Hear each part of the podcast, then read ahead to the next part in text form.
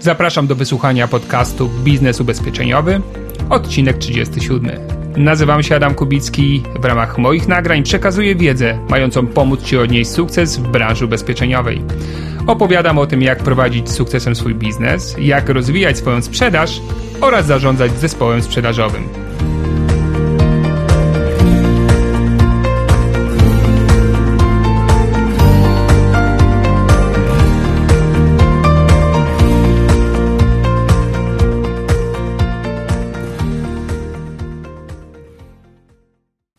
Dzień dobry, witam Cię w najnowszym odcinku mojego podcastu Biznes ubezpieczeniowy, chociaż dzisiaj zajmiemy się tematem, który jest bardzo, bardzo ważny, ale trudno nazwać go tematem ubezpieczeniowym, ponieważ zajmiemy się cechami, które trzeba w sobie rozwijać, aby ten sukces, ten rozwój zawodowy czy finansowy w tej branży osiągać.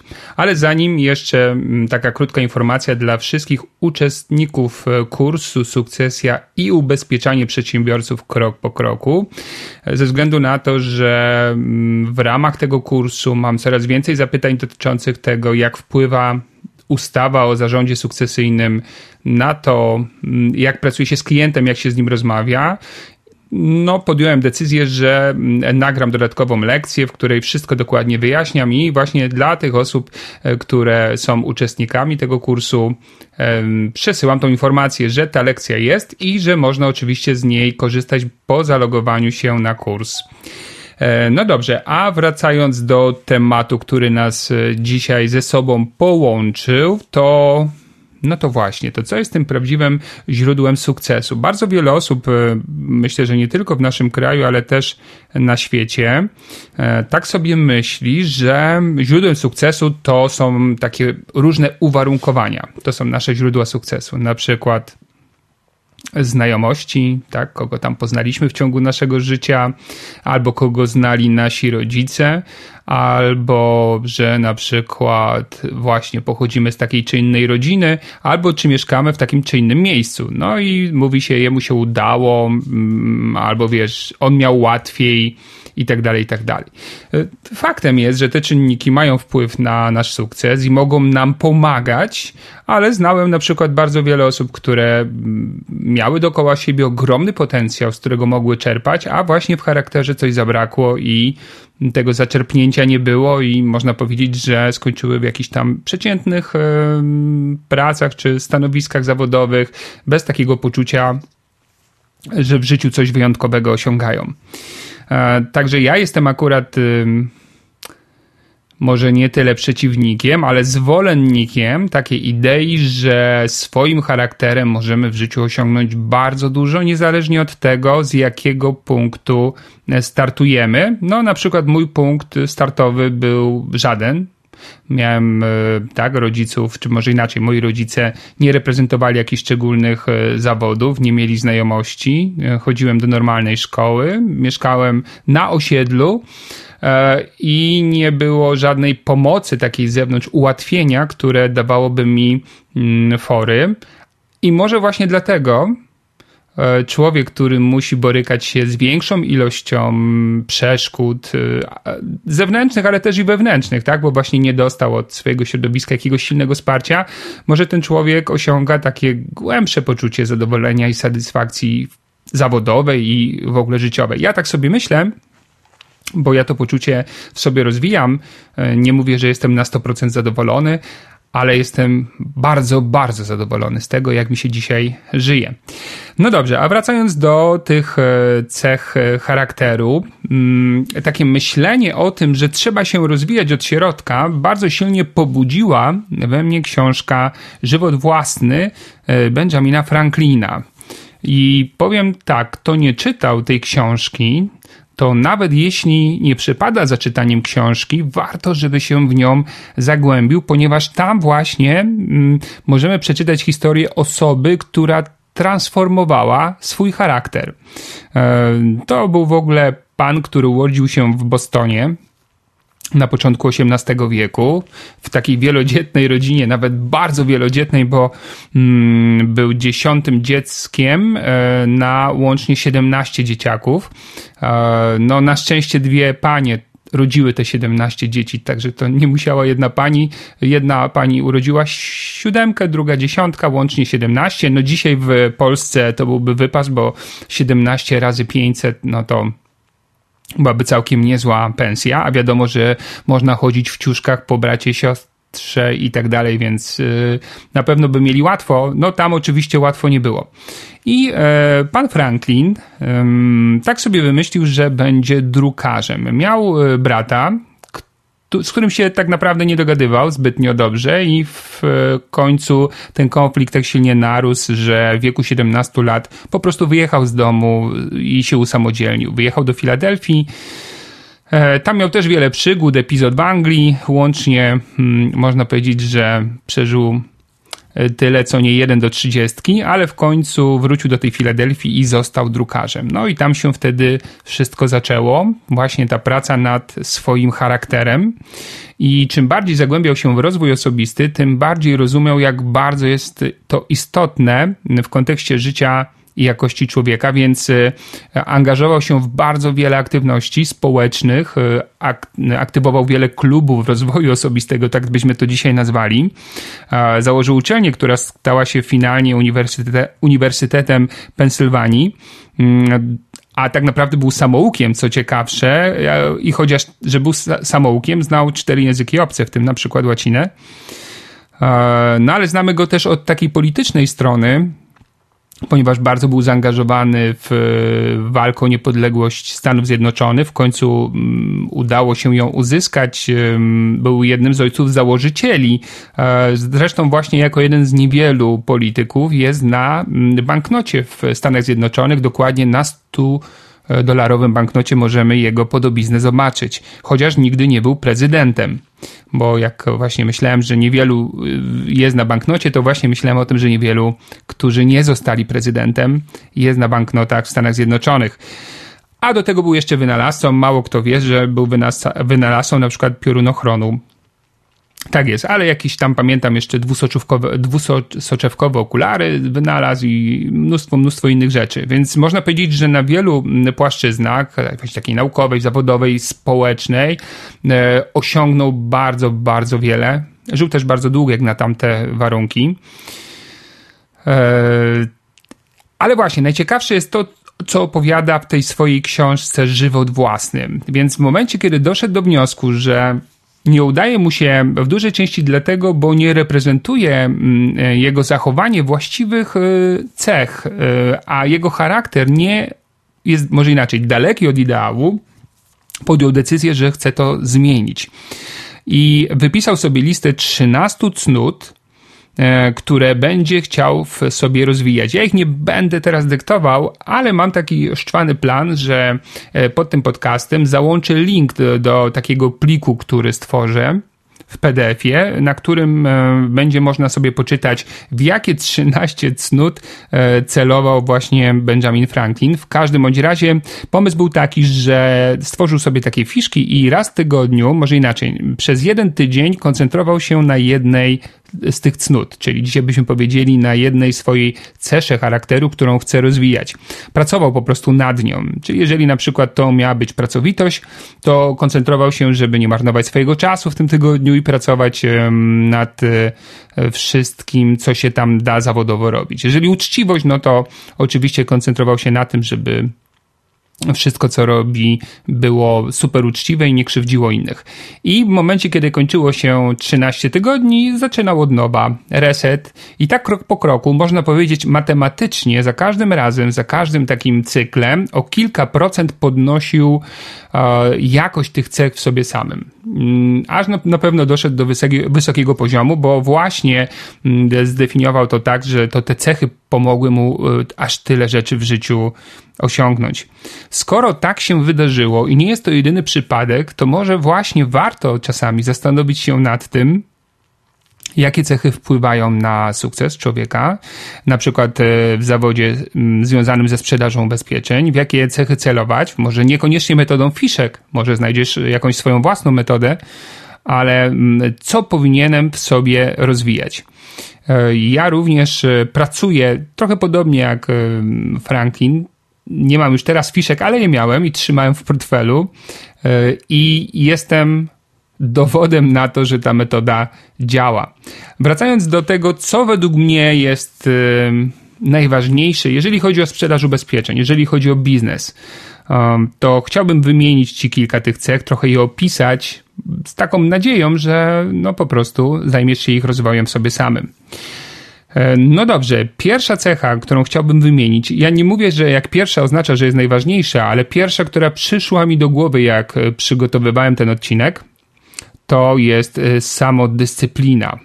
I ja mam takie poczucie, że to jest taki punkt numer jeden, e, że to jest też punkt mojego, mm, nazwijmy to, wymiernego sukcesu zawodowego i prywatnego. Ja postawiłem na rozwój samodyscypliny.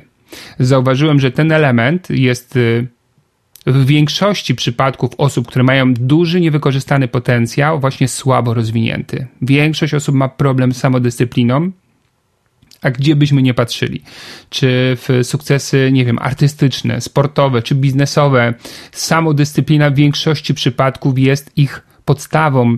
E, ja myślę, że nawet kwestia zdrowia, czy przyjaźni, czy miłości w rodzinie to też w jakimś stopniu element samodyscypliny. Czyli co to jest samodyscyplina? To według mnie jest nic innego jak robienie rzeczy, na które się umówiłem e, sam ze sobą, że będę je robił, tak jak się umówiłem. Proste, prawda? Jeżeli stwierdziłem, że że będę codziennie robił 10 przysiadów, po prostu robię 10 przysiadów. Oczywiście e, zakładamy, że włączamy samodyscyplinę w tych obszarach czynności, które nie są dla nas przyjemne, które kojarzą się jakimś bólem, cierpieniem, nudą, może czasami znużeniem, chociaż są bardzo pożyteczne właśnie z punktu widzenia rozwoju. To tam musimy tą samodyscyplinę uaktywnić. I no właśnie, jak ja sobie poradziłem z tym tematem, to znaczy z osoby niezdyscyplinowanej lub bardzo mało zdyscyplinowanej do osoby, gdzie ten poziom samodyscypliny jest y, relatywnie wysoki. Um, Włączyłem sobie na przykład taką metodę nagrody po działaniu. Jest wiele czynności, rzeczy, które w życiu lubię robić. Pewnie każdy z nas takie ma, tak? Czy ktoś, nie wiem, lubi obejrzeć fajny film, czy fajną książkę sobie poczytać, czy mm, e, coś dobrego zjeść.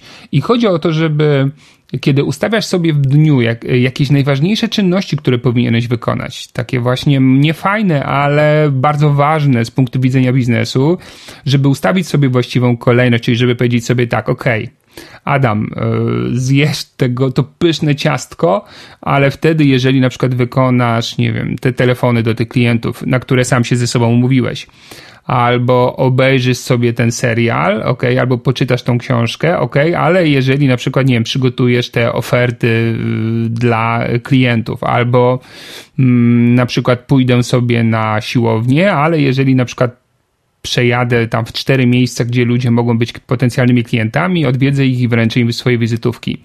Czyli żebyś układał sobie właśnie taką kolejność. Najpierw te kluczowe czynności, a dopiero potem nagrody. I wtedy mamy takie fajne bonusy, bo ta nagroda zupełnie inaczej smakuje przecież, jak się wykona to, co się powinno wykonać. A kiedy najpierw ją sobie serwujemy, no to jest ona podszyta zawsze takim poczuciem winy i nie możemy w niej rozwinąć takiej całkowitej przyjemności i doświadczania. Dlatego uważam, że ta metoda jest mega fajna, bo czym częściej ją używasz, tym bardziej mózg się przyzwyczaja do tej kolejności. I potem, yy, no, jest po prostu każdego dnia coraz łatwiej. Kolejna rzecz, która mi bardzo, bardzo pomogła w kontekście samodyscypliny, to to magiczne zdanie, które często powtarzam: zrobię choć troszeczkę.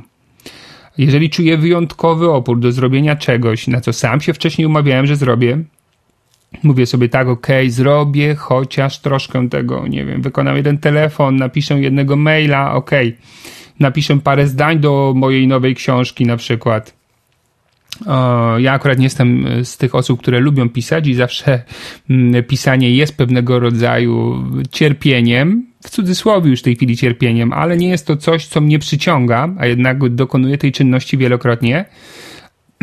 I, i właśnie dlatego, że mm, mówię, ok, zrobię trochę, parę zdań, napiszę, kończy się to zawsze tak, że piszę więcej niż się ze sobą mówiłem, że przedzwaniam więcej niż miałem przedzwonić, odpisuję na większą liczbę maili niż sobie na początku planowałem. W momencie, kiedy wkręcisz się w daną aktywność, po prostu o, idziesz dalej.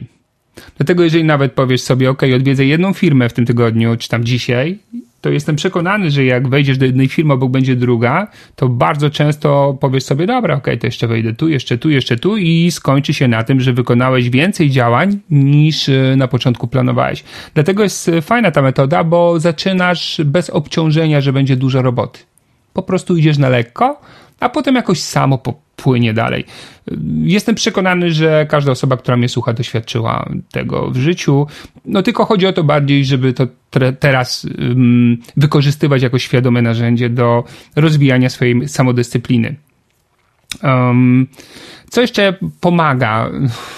Takim chyba kluczem podstawowym jest y, cel, który cię motywuje, czyli odpowiedź sobie, odpowiedź na pytanie, ok, w imię czego się poświęcam, czyli co mi towarzyszy, jaki cel mi towarzyszy w moim codziennym działaniu. Jeżeli wyzwaniam do tych klientów, nie wiem, gdzieś tam dzwonię, biorę polecenia, piszę oferty, mm, co, o co w tym wszystkim chodzi, bo ja na przykład rozumiem taką sytuację. Pracuję na etacie w jakimś, nie wiem, urzędzie skarbowym i przyjmuję jakieś tam wnioski od y, klientów y, i muszę coś tam wypełniać jeszcze z nimi i coś tam wklepywać do komputera. Żadna z tych czynności nie kojarzy mi się z przyjemnością. Wykonuję je dlatego, bo jestem zmuszony do ich wykonywania, ale nie towarzyszy temu ta lekkość energii celu, bo taka osoba pracująca w takim miejscu no, ma pełną świadomość, że nic tu nie buduje, że zawsze za 5, 10, 15, 20 lat będzie w tym samym miejscu. Oczywiście nie tylko w urzędzie, tak? To bardzo wiele zawodów właśnie tak wygląda. A tutaj sprzedaży masz zupełnie inną sytuację. Rozstrzał tego, ile możesz zarabiać i co robić potem może z pieniędzmi, które zarobisz, jak wykorzystać je i jak rozwijać swoje życie, jest przeogromny. Czyli ty możesz zarabiać, nie wiem, kilka tysięcy, kilkanaście, a nawet i kilkadziesiąt i kiedy powiesz sobie, ok, chcę zarabiać, nie wiem, 30 tysięcy miesięcznie, bo dzięki temu osiągnę to, to i to, a będzie to możliwe, jeżeli właśnie włączę samodyscyplinę, dużo łatwiej się poświęcić, bo poświęcasz się nie dlatego, bo musisz, bo masz pracodawcę, ale dlatego, że towarzyszy ci pragnienie realizacji tego celu. Z tym, że musisz ten cel mieć i on codziennie powinien się w Twojej głowie, głowie włączać. Dlatego takie pytania, jak właśnie o co mi w tym wszystkim chodzi, mm, dlaczego to wszystko wykonuję, dokąd chcę dojść tym działaniem, to są takie bardzo ważne klucze, czyli dzisiaj siadasz, masz tą słuchawkę, masz listę, kolejny dźwięk dzwonienia. Ok, gdybyś pracował w call center na etacie i miał ewentualnie 300-złotową premię za to, że nie wiem, ileś osób się ubezpieczy, to faktycznie bardzo ciężko się motywować. No te osoby, ja pracuję z wieloma call center, to motywuje może trochę środowisko, bo, bo się lubią wzajemnie. Mm, jakieś może, nie wiem, wspólne imprezy, ale od strony zawodowej nie motywuje ich zbyt wiele, no bo tam się zbyt wiele już nie wydarzy. No nie, nie możesz po 10 latach zarabiać 30 tysięcy złotych w call center. A tutaj w sprzedaży możesz. I ustawiając sobie cele, przede wszystkim finansowe lub materialne, będziesz łatwiej motywował się i w związku z tym będziesz łatwiej e, pracował nad, może inaczej, miał łatwiej dobry wynik na polu samodyscypliny. Chociaż przyznam, że szczypta ciśnienia w tej całej pracy samodyscyplinie by się przydała. Co to jest szczypta ciśnienia? Mm, to na przykład jednak e, jakiś nacisk delikatny z zewnątrz. To może być na przykład to, że zadeklarowałeś coś przy, nie wiem, swoim menadżerze czy dyrektorze, albo że jesteś w jakimś klubie, w którym wszyscy osiągają wysokie wyniki i to ciśnienie klubu e, nakazuje ci e, właśnie regularną pracę. Ja pamiętam u mnie w firmie, kiedy wszedłem do klubu lidera i dostałem pierwszy dyplom z pierwszym znaczkiem, ja przestałem mm, myśleć w ogóle w kategorii nie mogę być w klubie lidera. To, jest, to było dla mnie niemożliwe, a więc zrobiłem wszystko, żeby w tym klubie być. Czyli już nie motywowały mnie tylko moje cele, finanse, ale właśnie też to ciśnienie tego czynnika zewnętrznego. Więc myślę, że nad tym warto się pochylić, zastanowić się nad tym. E, jedno tylko ostrzeżenie. E, dokonano pewnych badań dotyczących siły woli. No bo tak, do rozwijania samodyscypliny będziesz potrzebować siły woli. I okazało się, że ten zasób e, siły woli jest ograniczony w człowieku. To znaczy, ponieważ to prawdopodobnie łączy się z jakimś wysiłkiem mentalnym, może trochę fizycznym, jeżeli używasz siły woli, żeby się do czegoś jakby zmusić do wykonania czegoś, to ona jakby jest w pewnym stopniu wyczerpana. I co to oznacza w praktyce? Nie zaleca się, aby dokonywać szerokich zmian w tym samym czasie czyli e, walczyć na polu samodyscypliny, na przykład nie wiem, jednocześnie w obszarze nie wiem, zdrowia, czyli sportu albo diety i jednocześnie, nie wiem, e, jakiegoś silnego rozwoju biznesowego i jednocześnie mm, przymuszenia się do nauki języka obcego, czyli naraz e, tyle zmian może powodować, że zabraknie ci siły woli do tego, żeby żeby dalej jakby kontynuować ten, ten proces y, tworzenia samodyscypliny. Więc zalecenie jest takie, weź y, na początek jedną rzecz, taką może, która dzisiaj jest dla ciebie najważniejsza. No właśnie, zadaj sobie pytanie, y, w jakim obszarze chciałbym, chciałabym na początek uruchomić swoją dyscyplinę, samodyscyplinę. Który z obszarów mojego życia, czy obszarów mojego biznesu, jest w tej chwili najbardziej zaniedbany, a jednocześnie najbardziej sprzyja e, rozwojowi zawodowemu, czyli jest kluczem do sukcesu, a jednocześnie go najbardziej zaniedbuje. I kiedy znajdziesz sobie taki obszar, no to tam możesz właśnie poświęcić e, najbliższe miesiące na to, żeby rozwijać swoją samodyscyplinę za pomocą metod, które ci opisałem. No dobrze, kolejna rzecz i to też nie jest mój wymysł, ale badania, na przykład pani mm, Angela Duckworth, amerykańska psycholog, mm, kiedyś poprzez CNBC podała wyniki swoich badań nad liderami mm, biznesu i okazało się, że wspólną dla nich cechą, cechą charakteru była wytrwałość. Ja bym nawet powiedział wytrwałość łamane przez cierpliwość. Kiedyś e, bardzo pomogła mi książka mm, w 7 lat do pierwszego miliona, chyba tak się nazywała. Mm, czytam Jak osiągnąć niezależność finansową. To taki dosyć skomplikowany tytuł. Bodo Schaffer to jest chyba autor i on kiedyś Wydaje mi się, że to jest tej książki cytat, ale takie fajne zdanie, że nie ma nierealnych celów, są tylko nierealne terminy ich realizacji i ludzie za, chcą bardzo dużo, szybko i jak nie wychodzi, to się zniechęcają i odpuszczają.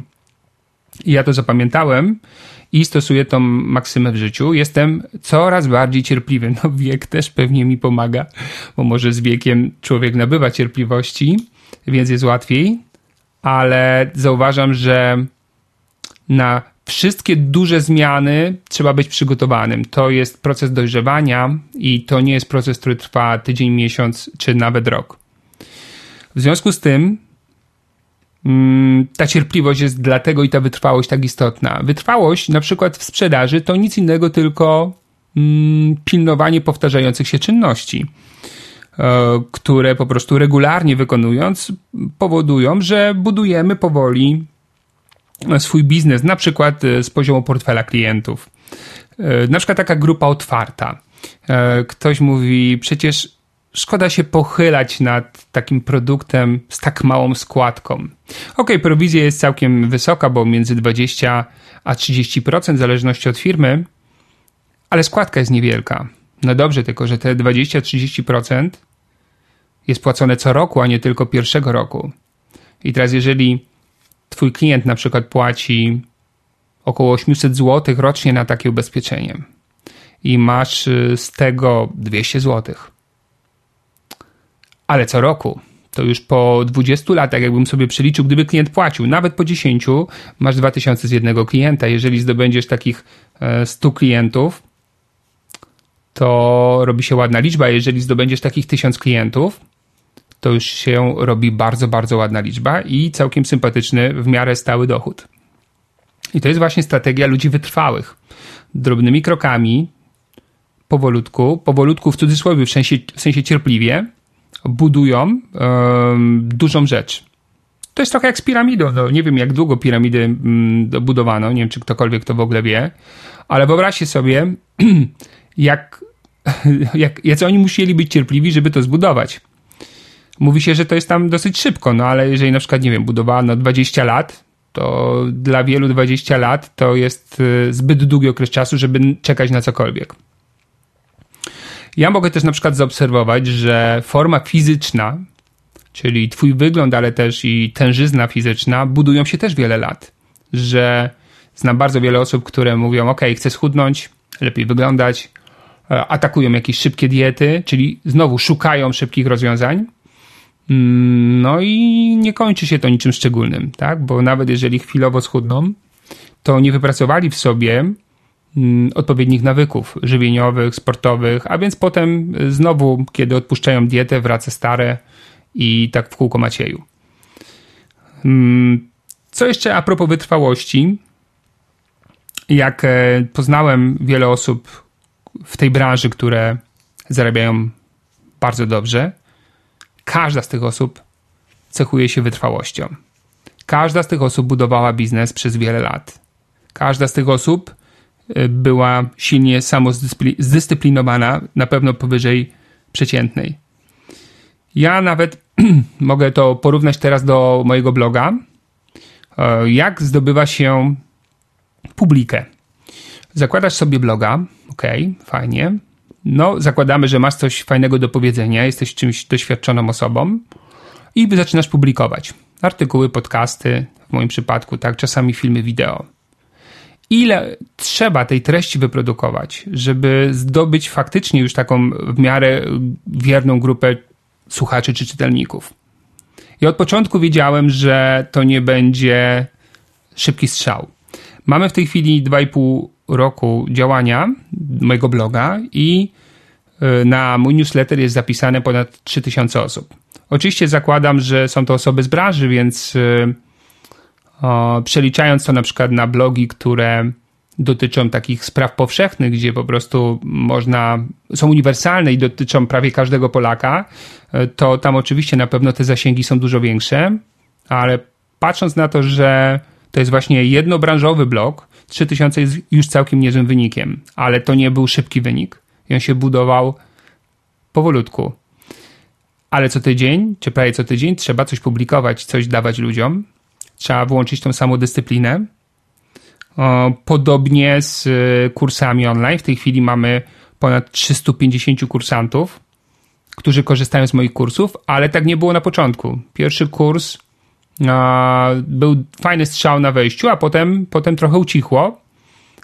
Ale spokojnie, cierpliwie robiłem swoje. Dzisiaj jest już coraz lepiej. Czyli cały czas to tak samo wygląda. Samodyscyplina plus wytrwałość równa się sukces. Oczywiście cały czas zakładamy, że w dziedzinie, na której się znasz, którą masz opanowaną, w której działasz. Kolejna rzecz. Wręcz czasami ktoś może mi teraz zarzucić, powiedzieć, no ale to poczekaj, mówiłeś wytrwałość, a teraz mówisz zupełnie co innego, więc kolejna rzecz, która czasami jest antytezą wytrwałości, to jest umiejętność rezygnacji.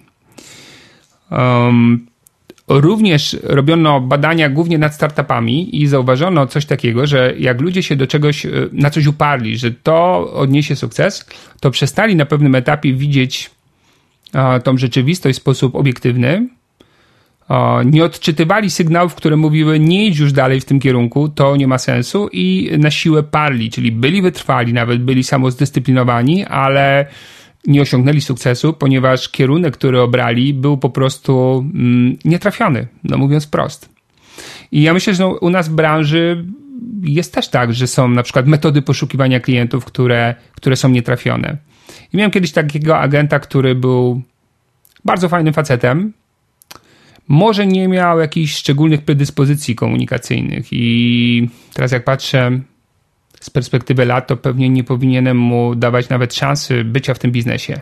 Ok, ale dałem i przychodził codziennie do biura i wykonywał, myślę, że nie mniej niż 50 telefonów do potencjalnych klientów. Ktoś kiedyś mówił, e, słuchaj, jak nawet będziesz dzwonił i mówił, czy pan chce się ubezpieczyć na życie, ale będziesz wykonywał dostateczną liczbę telefonów, to raz na jakiś czas trafisz tego, co chce i zarobisz. Więc e, ten chłopak był dowodem na to, że to zdanie nie jest prawdziwe, ponieważ dzwonił prawie trzy miesiące i nie zarobił ani złotówki. To też może z mojego powodu, że byłem menadżerem, który bardziej biegał za prowizją własną i za sprzedażą własną, za nim, zamiast się nim może jakoś bardziej szczególnie zaopiekować, chociaż też i czuję, że po prostu nie miał predyspozycji do tego.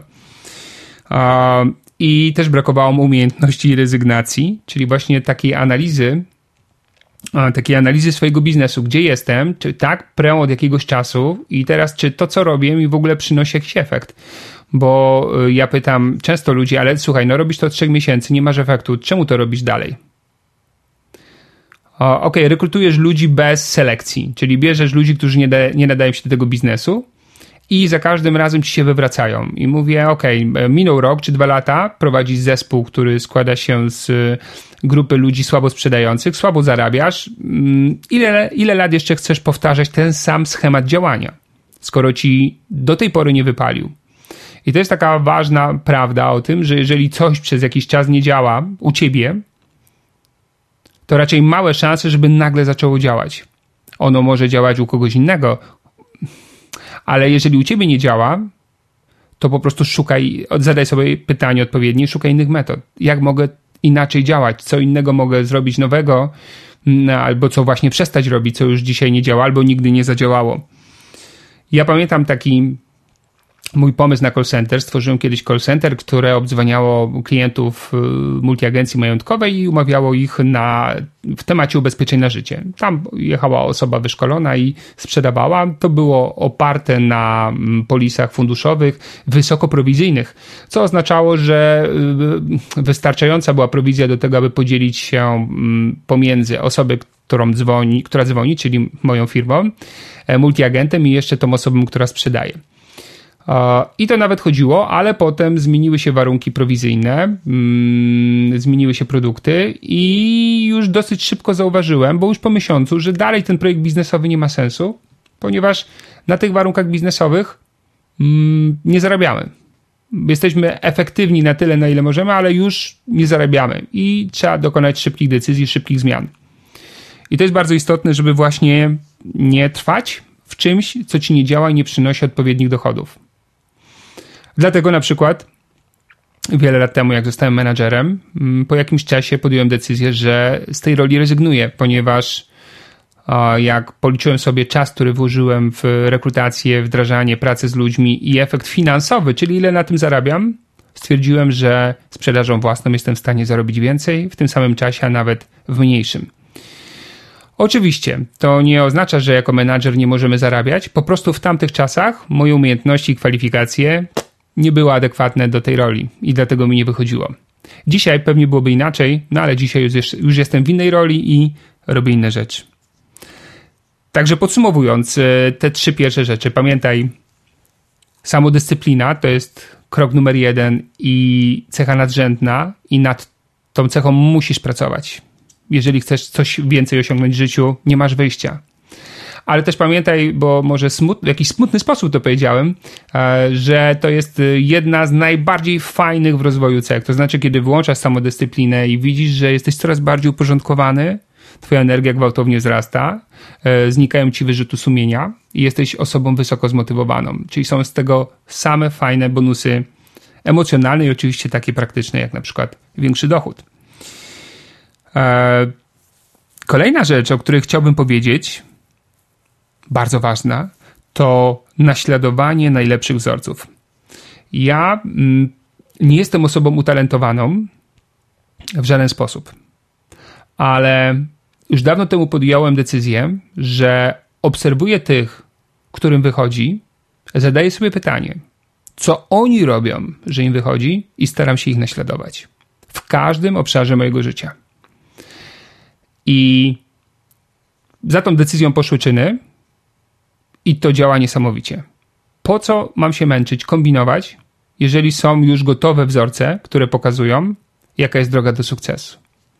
Jeżeli masz w swoim otoczeniu człowieka, który zarabia wielokrotnie więcej niż ty na tym samym biznesie, to podpatrz go, zadaj sobie pytanie, co robi, czego ja nie robię, co robi, ale też jak to robi. Może robi to w inny sposób. Oczywiście, to nie jest panaceum na, na, na, na całe zło, bo w, też mamy różne osobowości, charaktery. Ten człowiek może być na przykład bardzo charyzmatyczny i mimo, że będziemy wykonywali te same działania, nie osiągniemy dosłownie tych samych efektów, ale w większości przypadków osiągniemy lepsze niż osiągamy dzisiaj. E, nawet taka idea przecież programowania neurolingwistycznego była na tym oparta, że, czy jest, no bo teoretycznie ta dziedzina w psychologii rozwoju istnieje dalej, że szukamy wzorców i staramy się te wzorce naśladować. I to ma naprawdę sens. Oczywiście ktoś powiadam, ale to zabija kreatywność, bo nie dokładam nic własnego. Otóż nie, właśnie nie zabija, a wręcz przeciwnie ją rozwija, ponieważ dzięki tym e, dobrym wzorcom masz już pewną bazę, a na niej zaczynasz dobudowywać własne ja. Za to, jeżeli nie masz dobrej bazy, to można powiedzieć, że działasz na mokrym tynku i cały czas coś od tego odpada, ty musisz zaczynać od nowa. Pamiętam taką książkę, to jest fajny przykład, no bo ktoś powiada, a daj przykład y, takiego wzorowania się. Okej, okay, już już y, mówię, jaki przykład mogę podać. Przeczytałem kiedyś książkę Złudzenia inwestora Martina Fritzona. Polecam wszystkim zakochanym w giełdzie, wszystkim zakochanym w Forexie, w kryptowalutach, czyli w tych tak zwanych szybkich drogach do bogactwa. I ten um, autor był przez wiele lat maklerem na nowojorskiej giełdzie, potem przeszedł na emeryturę i napisał książkę której wytłumaczył wiele rzeczy. Jedną rzeczy, którą wytłumaczył, było, był podział na dwie grupy inwestorów. Jedne osoby o przeciętnych dochodach lub małych starały się z niewielkich oszczędności, które generują, zbudować w jakiś cudowny sposób wielki kapitał. Czyli z małych pieniędzy chcieli po prostu zrobić duże pieniądze poprzez, no i tu oczywiście zazwyczaj ryzykowne inwestycje. I oni starali się naśladować, ale zupełnie kogo innego czy co innego, bo jeżeli na przykład, nie wiem, ktoś wpakował jakąś spółkę i zarobił na niej, no to oni pakowali też kasę w tą spółkę, co oczywiście już było za późno i głównie na tym tracili.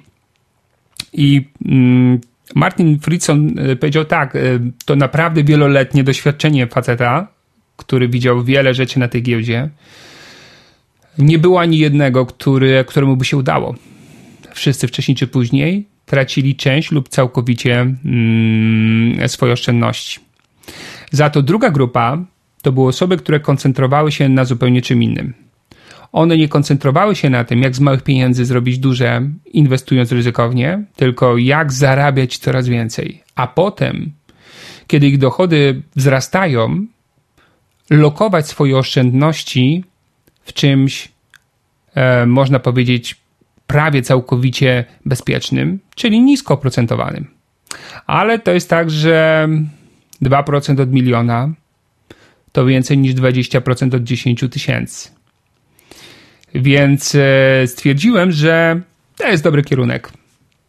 Skoro po 20 latach czy 25 e, pracy tego gościa miał takie obserwacje, to znaczy, że w większości przypadków tak to działa.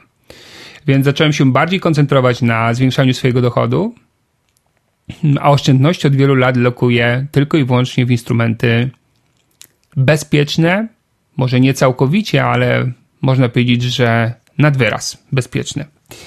Czy już widzę efekty tej metody? Jak najbardziej tak. Jak najbardziej tak. I to jest taki przykład y, naśladowania. Ciekawy, bo z książki z zupełnie innego obszaru. Um, ale też i a propos książek, pamiętam książkę Franka Bedgera. I to jest też książka, którą napisał człowiek, który osiągnął wiele w sprzedaży ubezpieczeń, i ja starałem się zawsze mm, w pierwszych latach mojej pracy robić dokładnie to, co on w tej książce napisał. Większość z tych metod mi się sprawdziła, dała mi szybko dobrą sprzedaż i fajny dochód. Nie sprawdziła mi się tylko analiza klienta przedsiębiorcy. W drugim tomie mało kto czytał, mało kto nawet wie, że jest drugi tom, który napisał Frank Bedger, grubszy i bardziej profesjonalny, bo dotyczący tego, jak ubezpieczać przedsiębiorców. Zresztą to był właśnie ten punkt zwrotny w moim podejściu do klientów i na tym rynku wtedy zacząłem się skupiać. I tam Frank Bedger podaje taką, taki arkusz analizy potrzeb i on jest bardzo skomplikowany i ten arkusz mi się w mojej rzeczywistości, w moim wydaniu nie sprawdził. No ale to jedno narzędzie na bardzo, bardzo wiele, które, których udało mi się tam zastosować. Tak samo Brian Tracy Maksimum Osiągnięć, książka, która też wiele zmieniła, ponieważ jota w jotę mm, staram się naśladować wiele rzeczy, o których e, Brian Tracy pisał. Pracy na celach, pracy na podświadomości, poprzez na przykład afirmacje, które stosuję od wielu lat. I chociaż brzmi to czarodziejsko, mogę powiedzieć naprawdę to niesamowite, jak wiele tych afirmacji zamieniło się w rzeczywistość. Ale nie tak szybko. Na niektóre sukcesy musiałem poczekać kilka lat, zakładając, że każdego dnia pracowałem afirmacyjnie nad swoją podświadomością. No ale wytrwałość i samodyscyplina. Więc naśladowanie najlepszych wzorców uważam za bardzo wartościową cechę, zwłaszcza jeżeli nie masz jakiegoś mega naturalnego talentu, który daje ci nie wiadomo skąd mnóstwo fajnych pomysłów, jak osiągać swoje cele. Um, no dobrze, to co? Może podsumujmy to wszystko, ale nie, jeszcze jest jedna rzecz, o której warto powiedzieć. Ostatnia cecha wcale nie oznacza, że najmniej ważna, ale cecha, która też przychodzi mi do głowy i nazwę ją odwagą. E, zastanów się, jak wiele szans sprzedażowych nie wykorzystałeś, czy zmarnowałeś właśnie dlatego, bo strach przed reakcją klienta zablokował cię przed działaniem. Jestem przekonany, że możesz wymienić takie zdarzenia i na pewno nie jest to jedno. Ten strach, e, czyli ten niski poziom odwagi, to jest rzecz naturalna, z którą też musimy walczyć i też uważam, że ta cecha jest e, transformowalna, czyli możemy nad sobą e, pracować, ponieważ dopóki strach będzie nas, nas przytrzymywał, nie będziemy po prostu wykorzystywali wielu szans. Wiele osób boi się na przykład wystąpień publicznych, w związku z tym, mimo że mają szansę na przykład wystąpieniu, wystąpień w jakichś klubach biznesowych albo e, na zarządach jakichś firm w ramach swojej oferty, czy tego, co robią, no na przykład nie wykorzystują tej szansy. Jest tylko jeden sposób, aby pozbyć się lęku przed zrobieniem czegoś. Niestety to jest jeden sposób i to jest zrobienie tego czegoś. Czego się boimy? Nie ma innego sposobu, pomijam jakieś używki czy inne rzeczy, które można sobie wstrzyknąć, ażeby czasowo być, mm, nie wiem, przytępionym w kontekście strachu. Ale tak naturalnie po prostu jest stare powiedzenie, trzeba wziąć byka za rogi i naprawdę to jest jedyna rzecz. Co można zrobić, żeby łatwiej tego byka złapać za rogi, czyli rozpocząć ten proces walki e, ze strachem, lękiem i budowania odwagi? Mnie bardzo pomogło sformułowanie czy właściwie pytanie, które sobie zadawałem, kiedy czułem taki lęk czy opór. Ok, załóżmy, że mi się nie uda to, czego się boję, i co najgorszego w moim życiu z tego wyniknie. Wiele osób na moich szkoleniach zna to zdanie, bo powtarzam je często. Może warto znowu je zastosować, ponieważ znamy, ale zapominamy. A faktycznie, co najgorszego może się wydarzyć? Większość rzeczy, których się obawiamy, to takie ziarnka piasku widziane przez lupę i one w naszej wyobraźni urastają do, nie wiem, wielkości skały, a tak naprawdę, nawet jak się nie uda, to nie zmieni się nic albo niewiele. Czyli można powiedzieć, w sprzedaży prawie niczym nie ryzykujemy, możemy tylko zyskać, a lęk jest całkowicie tutaj nierealistyczny, nie oparty na niczym konkretnym, ponieważ nie udany jakiś proces nie może zakończyć się jakimś, nie wiem, gwałtowną stratą nie wiem, finansową, e, jakąś zdrowotną czy jakąkolwiek inną. Jedyne co czujemy to mały dyskomfort, aczkolwiek zadaj sobie pytanie. Mm, kiedy odczu, odczuwam wielki, większy dyskomfort? Kiedy unikam i wiem, że unikam i mam tego świadomość? Czy kiedy robię, ale nie wychodzi? Ale zrobiłem. Zadziałałem. Tylko nie wyszło, no, tak jak planowałem. Kiedy jest gorzej? Z moich doświadczeń Gorzej jest y, w tej pierwszej sytuacji, kiedy odpuszczam. I kiedy wiem, że znowu odpuszczam. To jest takie swędzenie, taki wyrzut sumienia, takie coś. Oczywiście zaraz potem idzie próba racjonalizowania, no ale nie mogłem, bo to, bo tamto, bo siamto. Ale myślę, że to bardziej dusi niż to, że zadziałałeś i się nie udało, bo jednak masz to zadziałanie, czyli możesz się na tym oprzeć, że jednak pokonałem jakiegoś tam, jakiś lęk sobie i zadziałałem. I na tym można budować coś oczywiście dalej ze sobą samym.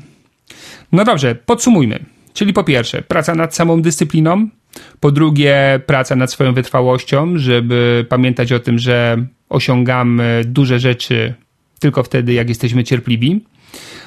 Umiejętność rezygnacji z czegoś, co po prostu ci nie działa i nie masz pomysłu, co można byłoby zmienić, żeby działało lepiej.